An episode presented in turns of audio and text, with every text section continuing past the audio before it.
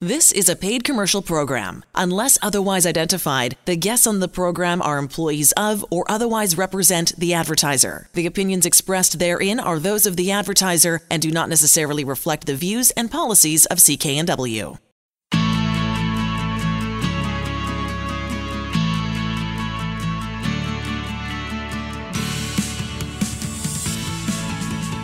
Welcome to Dollars and Cents. I'm Elaine Scollin along with Blair Mantin from Sands and Associates.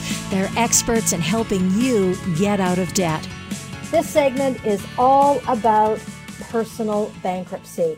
Uh, in this province, in British Columbia. And it's all things that you probably didn't know. So if you've been researching bankruptcy in BC, you're going to find an overwhelming amount of information available, whether it's from the internet, your friends, your family, even financial advisors. But unfortunately, it's not all going to be true. A lot of people tend to make up their mind that bankruptcy is not for them simply because they've heard or read the wrong thing, or there's just such a stigma to it that you can't even conceive the idea. So to help clear up some of those misconceptions, Blair Mantin's going to break down the five facts about bankruptcy that you may not know about, which I think is super cool, Blair, that you're doing mm-hmm. this. Yeah, happy to do so. So let's start with an overview of personal bankruptcy in this country. How does it work? Yeah, so thanks, Elaine. I think, you know, for someone that's considering personal bankruptcy, the first thing to understand is that they're not alone. Um, you know, there's a huge number of circumstances that could lead to financial difficulties, um, you know, whether it's job loss, illness, divorce, or, you know, the global pandemic that, you know, we're, we're dealing with these days. Uh, but there's tens of thousands of individuals each year in Canada that file for bankruptcy or do a consumer proposal. You know, it's, obvious, it's often in the range of 120 to 150,000 people. So that's not an insignificant portion of the population of Canada here. What bankruptcy is, it's a legal option. It's available to anyone who owes money and is not able to pay it. So the option to file bankruptcy is yours. There's no creditor that can prevent you from seeking protection. Um, and if the situation has left you unable to pay your debts, you've got the right to get a financial fresh start. Uh, when you file for personal bankruptcy in Canada, you don't work with a lawyer, you can't do it yourself. You have to sit down with a licensed insolvency trustee, and that would be Sands and Associates. So previously we were called a trustee in bankruptcy, and now we're called a licensed insolvency trustee just because we do do other things than bankruptcy. We do consumer proposals, we do a lot of credit counseling and informal advice and things like that. You know, a lot of people think bankruptcy is going to take you seven years and it's going to impact you for the rest of your life. We're going to talk about today how those are, are false assumptions and that bankruptcy is often quicker, uh, necessary way to move forward, and it puts you on a good track for the future. And the fact that you mentioned uh, a lawyer can't do it for you, you you also don't have to see a lawyer in order to start the process. That's right. Now, anybody can see a lawyer anytime they want for advice, but for the vast majority of people, they just come straight to a trustee. Uh, a trustee will give them all the advice they need and help them make the decision to file for bankruptcy. So, if you're ever traveling in the States, you see a ton of bankruptcy lawyer advertisements. If you wonder why you don't see them in Canada, it's because essentially a trustee plays that role. Okay. So, um, how much debt do you need to have before you can even think about declaring bankruptcy? This is an interesting one, Elaine. It's a thousand dollars, so it's a minimum of a thousand dollars, which is not a big number, right? No, it's not.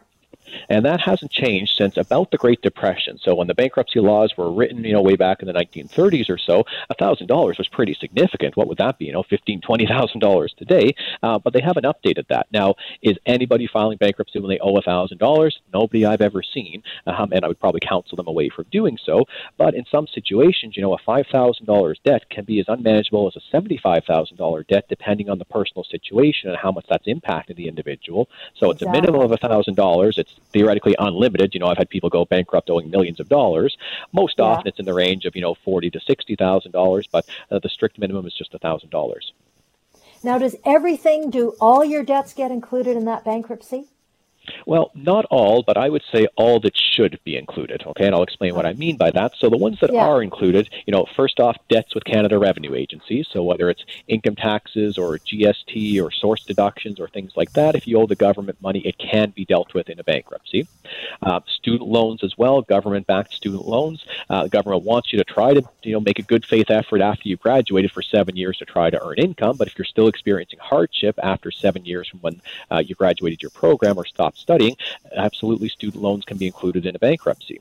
Uh, MSP premiums can be included in a bankruptcy if you got any of those um, still hanging around from before they were eliminated. Uh, most of the other debts that you have, you know, even a debt due to gambling, even a personal debt, uh, you know, the debts that could be included are the ones again that kind of make sense. So a court imposed fine. So if you're held accountable in court, uh, some damages are awarded against you. You can't go bankrupt on those damages typically. Uh, if okay. there's alimony and maintenance payments, uh, you know, you've got some support obligations you have to make for your family. Obviously, those can't be discharged in a bankruptcy either. And then general dishonesty. So if you owe money because you stole something or you obtained property through false pretenses, those can't be dealt with in a bankruptcy. So a bankruptcy, it's targeted at someone who is honest but unfortunate. So if you know a general business dispute, you've been honest but unfortunate the whole time.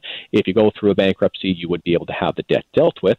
If it's a business dispute where you're convicted of fraud, there's all these allegations you've committed a crime. If you go through a bankruptcy, that might not be discharged at the end. Okay.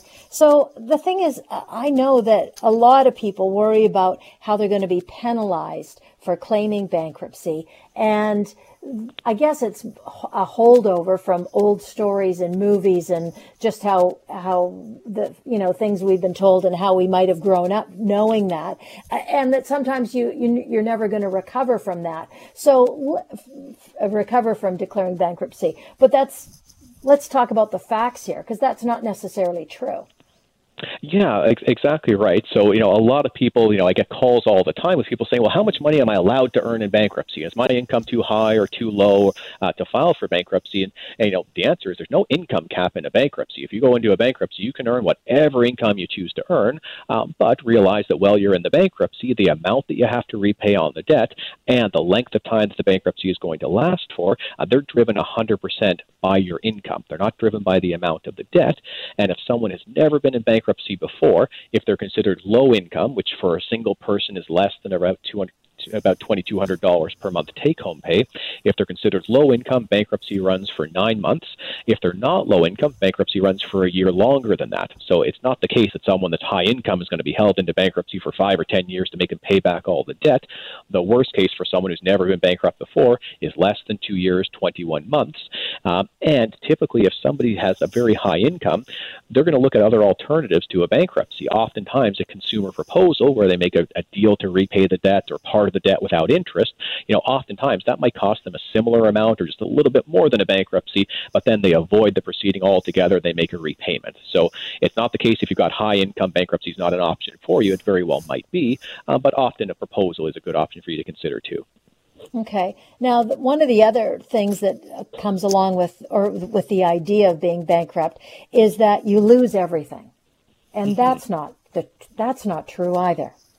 Right, and that comes from you know the 30 second pop culture assumption of bankruptcy, which is oh my god, it's the end of your life, you you lose everything, you never recover, and so on and so forth. And as soon as you start to peel back the layers, you realize that most people are generally in a better position to keep their assets after they filed a bankruptcy uh, than before. So what I mean by that is when you file for bankruptcy, there's a number of assets that are classified as exempt, and what that means is they don't count in the bankruptcy, and it just makes sense. You know, you need to give somebody a good base of assets to reestablish themselves, to move forward, to be a positive member of society. You know, if a tradesperson goes into bankruptcy and suddenly you take their tools from them, how do you expect that person to ever earn income again? You haven't solved the problem. You haven't done anything good here. So yeah. if someone files for bankruptcy, the exemptions that they're allowed to keep, uh, household items, so all the furniture, their personal effects worth up to a $4,000 value at a garage sale value, um, those are all exempt. So I've never once went to someone's house to start cart away their possessions. I wouldn't be doing that job if that was this job if it was part of that. So that just doesn't right. happen in Canada.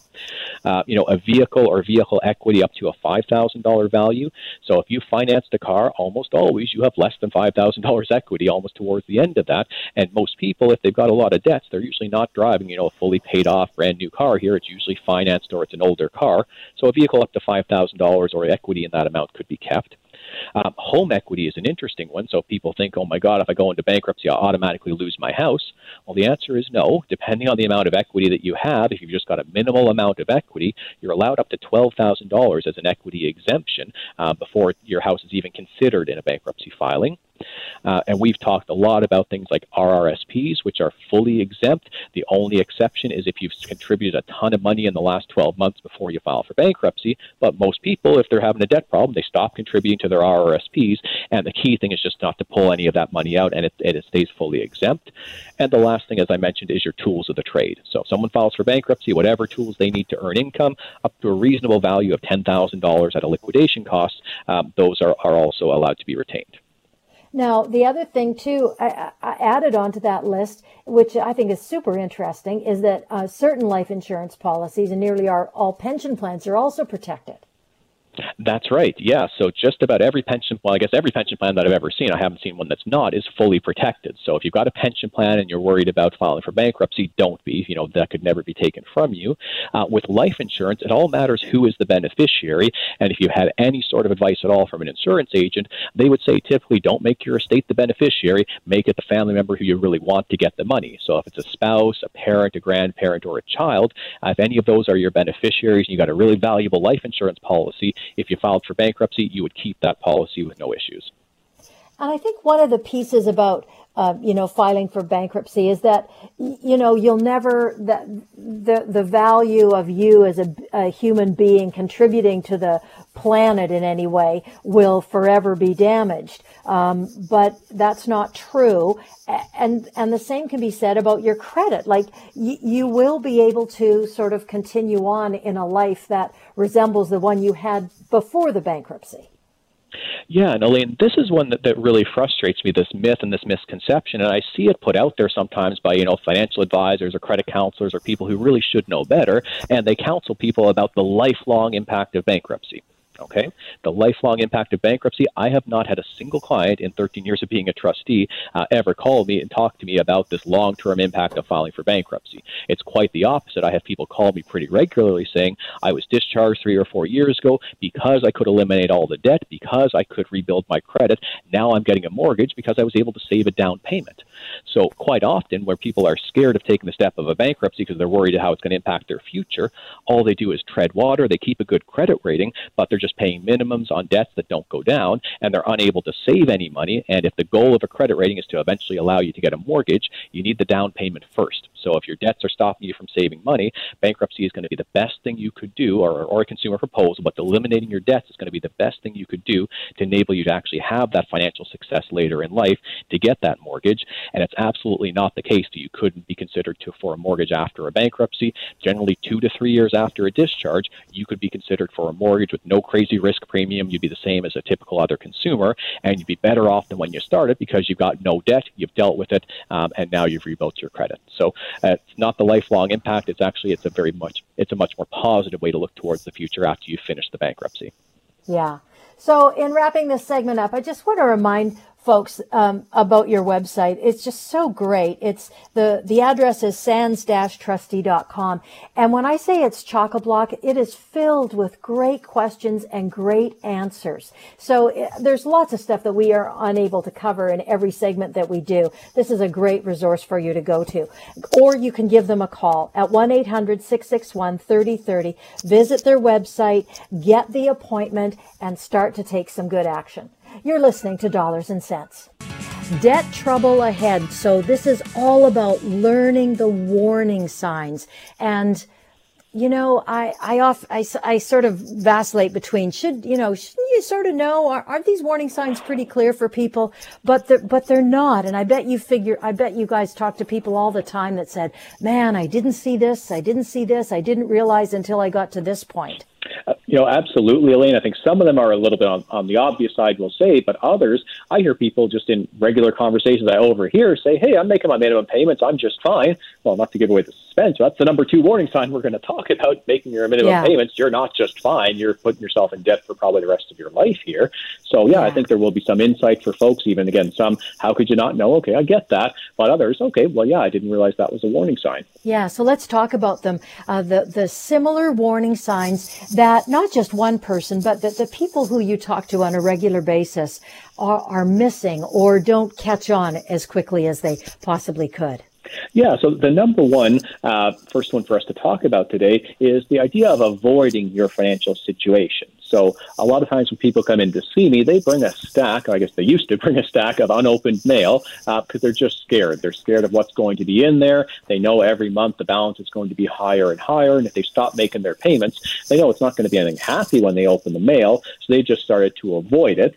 Uh, sometimes they're guessing on their balances, they're ignoring the correspondence, um, or you know they're just blocking numbers, screening calls, all of that. So avoidance is never a long-term strategy. Um, you know, yeah, you can probably prevent people from reaching you to try to collect on a debt, uh, but that doesn't stop the debt from continuing to grow and from you potentially having to take action in the future. And one big way this can come home to roost is if you avoid filing your tax return because you know you owe the government money. Uh, the longer you avoid it, the more likely Canada Revenue Agency is going to take some very significant steps, like going to your employer and seizing your wages, going to your bank and freezing your bank account. You know, owing them money is not the worst thing, but avoiding your obligation of filing your tax return each year, that is the worst possible thing you can be doing uh, if you're dealing with Canada Revenue Agency. Uh, you know, one last point just on the idea of avoidance is the idea of not sharing your financial situation either with your spouse or with the closest people in your life who might be able to offer empathy, support, might be able to advise you of some solutions you weren't aware of. Maybe one of them is a listener to this show and can say, hey, tune into CKNW to Dollars and Cents. You'll learn something about what you can do with your debt. So don't be afraid to share your debt problem. You can often find a lot of good support and assistance with the people that do care about you. Let's go back to that one that you you just mentioned at the start of this segment about make only making the minimum payments. Yeah, so this is something that more and more people are realizing that making minimum payments is a recipe for the bank to make a ton of money on interest because, you know, my gosh, they're going to get 20 to 30% back each year on the debt balance. You know, we wish we could invest and earn that, uh, but it's not a recipe for you really to ever get out of debt. And for 60% of people who filed a bankruptcy or a consumer proposal in the past year, they recognized that they were in trouble because they were only able to make their minimum payments. Um, they looked at their statements, they saw that disclosure, which sometimes it's on the front page, sometimes it's a little bit harder to find, uh, but it tells them, you know, for this uh, few thousand dollars of debt, for example, it's a 20 year payment plan. For this $20,000 of debt, they won't survive long enough to pay all this off if they're only making the minimum payments. So it's a little bit different from bank to bank how minimum payments are calculated. But and one of the major banks that I deal with personally, I looked at my statement and I couldn't believe it when they say the minimum payment, it's the interest, it's the taxes and the fees plus $10. So the interest, taxes, and fees recur every month. You're telling me $10 of what I pay is what's going to actually reduce the amount that I owe? Yeah, $10 on maybe a $200 payment. So it's definitely something, if you're only making your minimum payments, that's a huge warning sign that your financial health is not strong and you're probably just delaying to the point uh, where you should be restructuring your debts. Okay. I want to throw in here the website, your website, sands-trustee.com, or you can give them a call at Sands and Associates, 1-800-661-3030. And do you want to mention that rule of 60? Because I think that's a really good sort of thing that anybody can sort of sit down and do easily and go, oh, yikes, I need to take some action here. Yeah, that's a great point, Elaine. So it's really quick math. You know, if you've got uh, a certain debt balance, but you're wondering, hey, do I really have an issue or not? I'd say take your total debt, let's say it's $10,000, for example, and divide it by 60 months. So forget about the, the interest or anything else. So 10,000 divided by 60, that's about $166 a month. Uh, could you afford to make that payment? If yes, okay, so you're probably in a situation where you still can get on top of this debt. Uh, if you just start making that extra payment each month, um, you'll be able to, to draw the balance balance down. But if it's the case it's twenty or thirty thousand dollars, you know, dividing thirty thousand dollars by sixty months, that's five hundred dollars a month. And if you're struggling to make all your minimum payments, which are less than five hundred dollars, and you know that you're not going to be able to increase that amount, that's a big warning sign that when you divide the debt balance by sixty, if that's a monthly payment that's unaffordable, you definitely need to be investigating some professional options to help you with your debts. I think number three on your list uh, for the warning sign is something that a lot of people um, must do in the hopes of trying to figure it out themselves. Yeah, this is the idea of adding to your debt. So uh, it's really important if you find yourself in a debt situation that you understand, you know, every month am I going deeper and deeper in debt? Is it just the interest that's snowballing? And quite often you need to look closely at your credit use habits and say, are you relying on your credit every month to bridge the gap between the cost of living and your income? Uh, if that's the case, then you know on a long term basis your debts are just going to keep escalating because we don't expect the cost of living are going to go down. And unless you're going to be able to increase your income, it's a big warning sign um, that you're relying again on credit to bridge that gap between your expenses and your income. It's a really tough thing uh, for you to do on a long-term basis because eventually your all of your accounts will be maxed out. There'll be nobody else to borrow from, and then often people will start to go, um, you know, the really destructive forms of financing, something like a payday loans or uh, you know an instant auto loan where you get title to your car. So you start to go to these places with higher interest because they're the only ones left that will will loan you money once your other accounts are maxed out out. So just be very careful if when you look at your budget every month, um, credit is the part that's filling the gap because on a long term basis, um, there's going to be a reckoning. I'm glad you mentioned budget uh, because I, I, bet at the end of the month, if you have a budget, if you're following one, and it and things aren't adding up, that must be one of the warning signs too. Yeah, having an unbalanced budget. So most of the time, when people come in to see us, they haven't kept a budget for for quite some time, but some people have. You know, they've been quite um, you know on top of things, tracking all their expenses and their income, and they've just said, well, you know, on a monthly basis, I seem to be short every month. Or what I find in my budget is I'm able to meet my immediate expenses, but I've got no ability to save for my regular expenses, like you know the car service a couple uh, a couple times a year, or the you know the kids' dental bills, or something like that. Um, and if it's the case that your budget is just stretched just with your immediate things, but you can't handle any of the irregular expenses that happen periodically through the year, and you need to to, to budget for, um, or if you've got no ability to put away any savings, it's giving you an idea that you're operating too close to the knife's edge. You're operating with no safety net. You've got no emergency fund put away. So having a budget that either doesn't balance or is just so stretched, uh, it can be a really big warning sign that your financial situation is at risk. And if and if you've got all that going on, you just must feel so unbelievably stressed about it. Yeah, just about everybody that I meet with, they don't take their debt situation lightly at all. It's quite the opposite. You know, three and four people that we deal with, uh, debt stress drove them towards anxiety or depression. Uh, Two thirds of people said their self esteem suffered from being in debt. Uh, relationships were negatively impacted. Even one in six people become suicidal because they just feel hopeless about their debt situation. So the last warning sign today uh, is being debt stressed. So if you feel you have a debt problem, if you're stressed about your finances, you should trust that impulse. You probably do, and your stress is probably well founded. So if you're constantly worrying about your debts, if you're scared or anxious about your situation, you're avoiding the information, avoiding opening either the electronic or the printed statements, or you're feeling desperate, hopeless, or helpless, those are all situations that can be just so destructive if you allow, allow yourself to sit there. So you've got to reach out, understand what the options are for help. Just about everybody that we sit down with, they leave even just the first meeting saying, I had no idea the rules applied to me this way. I had no idea I can turn things around. And for two thirds of people that we see, they don't even need to file a bankruptcy. They can file a proposal instead, get things back on track without having to go bankrupt. You're listening to Dollars and Cents with Blair Mantin from Sands and Associates. Give them a call at 1-800-661-3030. If you're looking for a better way to manage your debt, there's five debt management resources that BC consumers can access for free. And Blair has said this a number of times. Knowing is not owing. Uh, each year, thousands of people across the province get professional debt help solutions from licensed insolvency trustees, which of course, that's what Blair is. And there's, what about a thousand in the country? Is that still correct, Blair? That's about right. Yep. So the thing is, you guys talk to people every day about all the different options to help them manage their debts. And you've talked before that there are solutions that people can take on their own to better manage their debts. Let's talk about those. And what's the first free resource that you think we should know about? I'm really excited for today's segment, Elaine, because I love the idea of a free resource. And uh, what I want to do today is to explain, you know, these are all pretty simple stuff. They're not going to cost you anything.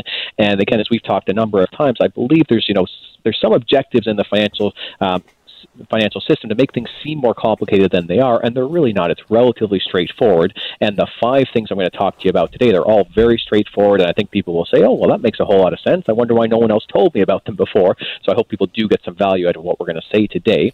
So the number one thing here is to check your credit history or your credit report. This is something you can do absolutely free, um, but it's not going to be, you know, the easiest way to find this.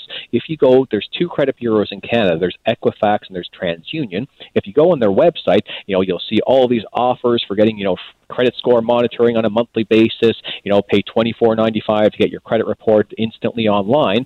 Um, but it's always been the case. You can get your long form credit report, you know, the one that runs for 10 plus pages depending on how many accounts you have open. You can get that for free once a year just by asking for it just by sending in a specified request form, and they will mail you a long form copy of your credit report. So to access that form, if you go to my website, which is sands-trustee.com, and down at the bottom of the homepage, you'll see a button for client resources. We've got a link to each of the forms for Equifax and TransUnion, and if you just send it away, you send a couple copies of your ID, you tell them your address, within about a week or two, you'll get your long form credit report, and it's almost every time when I pulled my credit report, I found at least one or two accounts that maybe weren't re- reporting accurately. I found addresses that I didn't live at. I found employers I haven't had before. And it makes a lot of sense because, you know, 30 plus million Canadians, a lot of data points on each Canadian, it's possible for things to get filed under the wrong person. And if it's something that's delinquent, you know, showing that you've missed payments where you could when you haven't, um, you know, you might only find out about that when you're trying to apply for a mortgage or apply for a car loan. And when you tell the person, well, that has nothing to do with me, I'll say, well, you better, better go get that corrected. But nothing is instant with credit bureaus. It can take weeks or months to get something corrected, and that might put the deal that you're trying to get done for a house or a car in jeopardy. So it's really important people access their credit report. I generally recommend about once a year. Uh, what's happened recently as well is both Equifax and TransUnion during the time of the COVID 19 pandemic, they're actually giving free online access. So it's even easier than ever before. Again, you have to navigate a bit on the website, keep clicking away from where they're trying to charge you money, but uh, TransUnion is calling it a consumer disclosure report. I'm not sure the terminology Equifax is using, but they both said publicly they're now giving free online access to credit reports. So I encourage all lenders, uh, sorry, all individuals to go and check uh, your credit reports um, as quickly as you can and just to see if there are any inaccuracies there to correct. Okay, and so you advise people minimum once a year to do that? Absolutely, yes. Okay, great. So the next step um, and this is going to take some explaining for sure, is the hmm. statute of limitations. And is this something that anyone or everyone should pay attention to, or is it just if you've been in debt for a long time, or what's the best way to approach it? Well, I think what we'll start off by defining it first and saying who should pay attention to it. Um, so, what happens is in a statute of limitations, you know, for many, many things in life, uh, if something happens to you and you decide, you know, I'm not going to make a big deal about it for now, but, you know, maybe in the future I'm going to going to make, make a big stink about it, uh, there could be a period of time where you run out of time, you know, to essentially to make a claim against somebody because they've wronged you. What this right. means when it comes to debt is, uh, say I've borrowed money from you, Elaine, and I don't pay you. You know, we, we said I was going to pay you every month and I stopped paying you, you can't come back 10 years later and say, hey, Blair, you know, you were supposed to make payments. 10 years have gone by and you haven't made payments. I want all the money now. Uh-huh. What the uh-huh. law says is you've got two years from the date when I was supposed to make a payment to when you have to bring a court action against me for payments. And if two years go by and you haven't brought that court action, you lose the right to ever bring that court action. So where it can make sense is if someone is, you know, maybe 70, 80 years old, they're not too concerned about their credit rating, and they owe money to a bank that they're just not going to be able to pay off, you know, given that their pension income and nothing is going to be additional to that. You know, they could decide to file a bankruptcy or file a proposal, or they could just decide to say, well, I'm not able to pay this bank. You know, if the bank really wants to take me to court, at that point, I might hire a trustee and do a bankruptcy or a proposal, but I might just wait this out for two years, and if the bank decides not to sue me, then I'm going to know for the rest of my life the bank can never sue me on this debt. I just can stop worrying about it. So what did it cost me to, you know, basically get out from under that debt? Nothing other than waiting 2 years from the date of the last payment. So there's a lot of intricacies to this. You know, if it's a government debt, there is no statute of limitations. If you've already been sued for the debt, there is no statute of limitations. Uh, but in many, many cases, if you've just got one consumer debt, maybe it's been hanging around for a long time, it's well beyond two years since you last made a payment, you can sleep soundly knowing that you could never be compelled or forced to pay that debt if a court action was brought against you. Uh, in, in, this situation, it sounds like you're the person who uh, who I'd want to talk to first before thinking about taking this kind of action or not taking this kind of action. Absolutely. I would say reach out to a licensed insolvency trustee because, you know, this is not the low risk way to go. It's not the low stress way to go in many cases, but it can be the right way to go if you just really can't afford to make payments. And it can be great peace of mind to know it's not going to be the rest of your life. You have to be worried. It's literally two years from the date of your last payment. Yeah, Sounds like a good idea. What about those uh, collection calls that we often hear about and and get even if we don't owe anybody anything. I mean, my mm-hmm. gosh, the number of phone calls I get on a regular basis, whether it be at my home line or my cell phone, it's crazy. Uh, you know, people telling me I owe the money. But I mean, let's say I did. And what about those collection calls? Is there anything we can do about that? Well, absolutely. You know, creditors have the right to call you. You have the right to hang up the phone. So there's no point would you ever be compelled to have to speak to anybody about your debt. But that's obviously not a very comfortable thing to be doing to hang be hanging up in people's faces. Um, you know, for anybody who hasn't had the pleasure of having a collection call, um, you know, I had a debt a few years ago uh, with a rental car company. Um, the insurance company was paying them out within a few months, uh, but they also assigned it to a collection agent, and I could not explain to this collection agent. I couldn't get two words out before they were down my throat telling me I was a very bad person, and I was a right. legal professional, so you know I knew not to be intimidated by this, and I knew you know everything's going to get resolved. So you can imagine somebody who doesn't have the same background as a licensed insolvency trustee when they hear somebody speaking in a very formal tone, who's talking down to them, who requires that you address them as Mister So and So, but they'll use your first name and throw it out no matter what. Um, it can be a very unpleasant situation to find yourself in.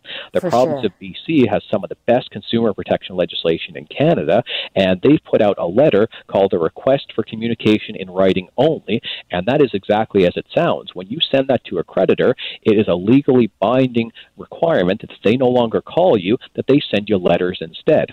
And you can imagine the threats, the tone, the innuendos, what they might try to say over the phone. If they have to write that down, they know that could end up on the front page of the Vancouver Sun the next day. something that's really, you know, over beyond the pale. So they're going to be Absolutely. very careful about that. Yeah. So all, all you need to do is send that letter. Uh, it's a letter you can find from Consumer Protection BC, or as with many useful things, you'll find it on the Sands-Trustee website. Again, go to the home page, click on Client Resources, and you'll find that letter. You just fill it in who is the collector. Now, it's important that you keep a record of when you've sent this and to who, because you can imagine they're going to say, we didn't get this letter. And then you say, well, I mailed it to you on this date. I've got a return mail. Uh, you know, I did registered mail, so I've got a receipt for it. Um, and then after you've documented a few times, you'll find the calls are going to stop completely, or you'll complain to Consumer Protection BC and they'll get involved with fines or even re- removing collectors' licenses. So it's a real thing with some teeth. Okay, excellent. Now, uh, what's the fourth resort, uh, resource that you want to tell someone about? Mm-hmm. Yeah, this one I've headlined as consolidate without borrowing. So most of the time, if people are in debt, they try to consolidate. They approach their bank and they say, you know, if I'm paying 19% on all my debts, I'd rather, you know, pay a whole lot less than that through a consolidation loan, maybe pay 10 or 11 or 12%, which sounds great. But a lot of the time, people have difficulty qualifying for a consolidation loan because you have to have either really great income or a lot of assets you can pledge to the bank. And most of the time, if you have those things, you might not need to consolidate or you might not be in debt. The way a consumer proposal works is it costs you nothing beyond what you can afford to repay as a consolidated amount. So it puts all of your debt together and it does one better than a consolidation loan, and then it reduces the debts down to what you can afford, and it saves you all the interest as well. So where it's free is that whatever you can afford to pay back on the debts, if you owe thirty thousand, you can afford to pay back ten thousand. That's all that you pay back, and the trustee gets paid out of that amount that you can afford to offer. So there's no cost above and beyond the amount you can afford to pay to settle your debts. Okay. Um, there's uh, the, thing that I want I wanted to ask too about this is that we we talk a lot about licensed insolvency trustees and and how they work. How do you get paid for your service? Because it is a business, even though you're federally regulated, you've got to pay the bills. So how do you get yep. paid from me when I come to you? Yeah, that's a great question, Elaine. When I you know tell people, say at a cocktail party, I'm a trustee, and people say, well, how do you get paid if people have no money? Well, at the end of the day, if you're going to do a bankruptcy, for example, if you're low income, you pay $200 a month for nine months. The majority of that goes to the trustee to cover the cost of administration. If you're paying more than $1,800, the majority of it goes to your creditors, and the trustee gets a portion of it for costs of administration. Uh, If you're doing a consumer proposal, if you're paying back $300 a month, for example, the trustee would get a portion of that, I think about 50 or $60 on that, on that basis, um, on a monthly basis, uh, basically as their fee. So the trustee gets a portion of what you're paying back, either in a bankruptcy or a proposal, but it's never a separate bill. It's never something um, that's, you know, can be scaled up or down based on time. It's all set by a government tariff. Excellent. Okay, and in the last minute or so, I really want you to talk about getting that free debt advice from a licensed insolvency trustee and how that works and why why it can work so well for folks. Yep. So if you take nothing else away from this segment, just realize there are professionals out there that are committed to helping you understand all of your options, and they do this for free. So at Sands and Associates, we have 19 offices. We help people all across the province, and it's no cost, no obligation. We'll sit down with you. We'll be over the phone or on Zoom or whatever. Explain to you all of your options. Explain to you what you can do. And if that solution doesn't include us, that's totally fine. You'll never get a bill for our services. We just want to help you move forward. It's such a great, such a great service too. Um, uh, you're there if, if I need you to, to take some action and to start a process or just for good information. And if you're not quite at that place yet where you want to make a call and sit down to somebody, uh, talk to somebody, which I totally suggest you do because they're just really good people. Everybody that we've had on the show has been so easy to talk to and, and such good communicators. Check out their website at sands-trustee.com. Just so much good information on there, good questions, very thorough answers covering all kinds of topics to do with debt and how to give you a, to give you a hand up. Uh, the 1-800 number, if you'd like it, is 1-800-661-3030 to get the free consultation or to find an office near you. You're listening to Dollars and Cents. Uh, this is a great segment, another great one. Blair. Um, mistakes. We're going to talk about mistakes that you, you shouldn't make or try not to make in dealing with your debts. Uh, we talk, you know, we talk so much about taking proactive measures to getting out of debt, and it's really important to do that. But there's lots of things that we think we're doing the right thing, and ultimately they cause more problems in, in just trying to get debt free. So let's talk about, um, the things that we really need to need to be um, aware of so that we don't do it when it comes to this. Mm-hmm. Yeah, I'm thrilled about today's segment, Elaine. because This is a lot of wisdom that clients share with us, saying, you know, I wish I hadn't done this, or I tried this, it really didn't help me at the end, and sometimes it just extends the amount of time that people are suffering. Uh, you know, the first thing, and I think we're going to go through about five of them today, or at least four here. Uh, the first thing is taking on more debt. And this intuitively makes sense. You know, if you find yourself in a hole, the first thing you do is stop digging. But just about everybody that I sit down with, the first thing they try to do to solve their financial problem is to go and borrow more money. They try to consolidate their debt. They sit down with their bank, for example. But this can lead to a number of issues. You know, first off, most people don't get a, don't get approved for consolidation loans unless they've got some assets they need to pledge or really high income. And oftentimes, those aren't the folks that really need the help. So when you need the consolidation loan, you often can't qualify. But even if you do qualify for the consolidation loan, a lot of times what I've seen is people consolidate all their debt. The credit cards get back to zero. The consolidation loan balance is there, but they haven't dealt with the underlying issue. So they're forced to rely on that credit again, and the credit cards go back up. So now they've got a consolidation loan and they've got a similar credit card balance than before because they didn't actually deal with the issue, which might have been their cost of living have escalated, their income has decreased, there's some financial shock that without them doing a very detailed budget, they don't see what the leakage is on a monthly basis. Um, mm. Sometimes as well, people are able to consolidate, but it's still unaffordable. You're still paying off all of the debt and paying some interest on top of that. So you might have saved a little bit on the interest payment, um, but you still might not be in a situation where you're actually solving the problem problem, you could be going further into debt on a monthly basis. Uh, you know, a couple other ways people try to borrow, and these just kind of get get worse and worse. So consolidation loans not always bad, but be careful. Uh, automobile collateral loans, uh, I've seen these go very bad. And what this is is you go typically to a short-term lender, maybe a payday lender, for example, and they say, hey, you know, we can give you a better rate if you give us security over your car. And you maybe you read all the fine print or you don't, but a lot of people don't realize that if you miss payments, even if you catch them up, um, they can come and seize your car very quickly and then put you on the hook for storage costs, uh, which could be you know thirty to 50, 30 to fifty dollars a day sometimes. Um, even if you make the payments late, you still made the payments. The terms can be such they can seize the car because you made a number of payments late. Um, typically, you're going to pay interest rates still in the range of 20 to 30 percent, so not cheap financing. Uh, and the folks I've had in my office, you know, oftentimes in tears, saying my car's at the storage lot, they won't give it back until I pay off the loan in full. I can't pay off the loan in full, and every day they're charging me this 30 to 50 dollars storage fee. So Boy. Be very careful if you're pledging assets. Almost always, it's a bad idea uh, with respect to these loans here. And you know, along that scale of kind of good, bad, and the absolute worst uh, is the idea of payday loans. So we talk a lot about payday loans, about just the incredibly high interest and fees, sometimes over 500% when you add everything up. Um, and it breeds a vicious cycle. So uh, one client who, who's now featuring in some of our, our testimonials on TV, he said, you know, payday loans are supposed to be, you know, just a once in a while type of thing. He would do them literally every single payday. And I see that again and again. When someone's got one payday lender, they've typically got another five or even another 10 there that they're shuffling money around with. So be very careful trying to borrow your way out of the situation. Almost always a bad decision that leads to worse outcomes. Yeah, and that can, I, I bet that includes uh, going to family or friends who would love to help you and jump on the bandwagon to help you, but so not always a good idea.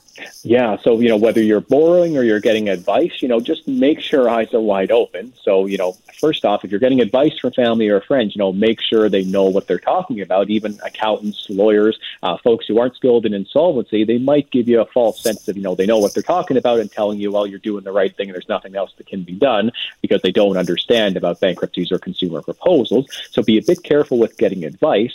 But where this often really impacts people is where they get somebody to co-sign their debts. Maybe that can consolidation loan. The bank wouldn't approve them by themselves, but if mom or dad, brother, sister, or whoever signs on as a co-signer, the bank suddenly will approve them. Now, what that means is if it gets to a point where the person isn't able to pay that consolidation loan eventually has to restructure their debts using either a bankruptcy or a proposal, it's so much more painful because if somebody's co-signed that debt, it's what's called joint and several liability, which means that person is on the hook for 100% of the unpaid balance. So, you know, it's one thing to let down, you know, MasterCard, Visa, American Express, they took a risk, but the person that co-signed for your debt to try to help you get out of debt, uh, you know, are you okay letting them down as well? Because you don't have the option of just continuing to pay that debt. If you do a bankruptcy or a proposal, you have to deal with all of the debts at once, and that can put your co-signer into a, into a negative situation. So suddenly it's a whole lot more emotional, a whole lot more difficult. You've got relationships at stake here when you've brought somebody in to co-sign or you've borrowed from them. So be very careful relying on friends and family for either money or advice. I just want to throw in here the, the website again, sands-trustee.com if you want to take some action and dive a little deeper on these ideas. Uh, and the phone number as well is 1-800-661-3030. I bet lots of people think about their RRSPs, hey, in a situation like this. Well, Elaine, I hope it's fewer and fewer actually take the step of cashing in RRSPs, but absolutely, a lot of people still do this. They still think, oh my gosh, I've got so much debt, my retirement could be seized anyway, so let me just be proactive, let me be in control. Um, I'm going to cash in my RRSPs to pay off my debt, and gee, I won't have RRSPs, but at least I won't have debt anymore. Okay, so logically, I understand the thinking, but the fact that's missing there is understanding that RRSPs are a federally protected asset. So the same way, no one could come and take your company pension plan if you had one. No one can pursue you in court, even if you go through a bankruptcy. No one can force you to cash in your RRSPs. Uh, you could have hundreds of thousands of dollars of debt and hundreds of thousands of dollars in an RRSP. And if you went through an insolvency proceeding, you could keep all of those RRSPs for your future retirement. The only exception is if you've made a bunch of contributions in the year prior to filing a bankruptcy or a proposal, those contributions have to get paid back. But most of the time, when people find themselves in debt, they're not contributing to their RRSPs anymore. Um, so generally, the amounts that they have in there are going to be free and clear. Now, what you also need to understand is if you do cash in your RRSPs, it's often not enough to solve the problem, first off, so you're still going to have some debt. Even if it is, what happens is that you're not going to get what you anticipate when you withdraw the RRSPs, so there's going to be withholding tax. And even then, that withholding tax often isn't all that you owe the government. So depending on the tax bracket, you know, 30 to 50% of what you withdraw from RRSPs could be lost right off the top to taxes. And if you haven't planned for that, you might have, again, a tax liability the following year that then compels you to need to take bigger action on your debts. So I've never seen a situation where it's a good idea to cash in RRSPs to pay debt. Always happy to learn, but in most cases here, it's a bad idea. Um, you mentioned this earlier about taking advice from the wrong people, and we're inundated with uh, commercials telling us about, uh, you know, debt counseling and, and all those kinds of organizations, and, and they're not necessarily the best ones to take advice from. Yeah, you need to be very careful. You know, if there's claims that seem too good to be true, we can repair your credit overnight, for example. Um, you know, even some advisors or credit counselors that are branded as a not for profit service, they're 100% funded by the lenders, and essentially they're a collection agent just wearing a much nicer, um, you know, means of, of dealing with you. But still, their job is to get the money back and not to help you explore other alternatives. So make sure you're taking advice from a licensed insolvency trustee. They're independent, uh, federally licensed. Um, uh, trustees that are able to assist you with understanding your legal options. And you should never pay for that advice. So if someone's saying, you know, you need me to represent you in this bankruptcy or proposal proceeding, and sometimes people pay three to four thousand dollars for that, you don't need to pay anything to meet with a trustee or to start a filing. There's nothing extra that you need to pay above and beyond what the government has established, either in a proposal or a bankruptcy. So just be careful, take advice from the right people, and don't think that you need to pay to get that advice. You absolutely do not. And if you want more information before taking some steps or just going through this information again, nice and easy to do, the website is so great because it's just filled with good, good questions and answers, easy to understand, and it'll really give you a, a great uh, idea as to, you know, where you fit in. sands-trustee.com or give them a call at 1-800-661-3030, 1-800-661-3030. You've been listening to Dollars and Cents. See you next time. The proceeding was a paid commercial program. Unless otherwise identified, the guests on the program are employees of or otherwise represent the advertiser. The opinions expressed therein are those of the advertiser and do not necessarily reflect the views and policies of CKNW. Hi, it's Shauna, and I might be a bad parent because my kids think french fries are vegetables. Hey, it's Ryan, and I might be a bad parent because I went out for wings when my wife was in the hospital after giving birth. Johnny here. I might be a bad parent because in my house, the tooth fairy gives pocket change. But we're not alone. Len emailed us and said his six year old daughter's Tarzan moment going from love seat to lazy boy by curtains made him more proud than any dance recital. and Andy left his two year old at the rink. All right, guys, I'm sure we're not alone. Like Andy's kid. For stories and confessions like this, make sure you check out our podcast. It's called Bad Parents, and it's available wherever you get your podcasts. I left a glove at the rink.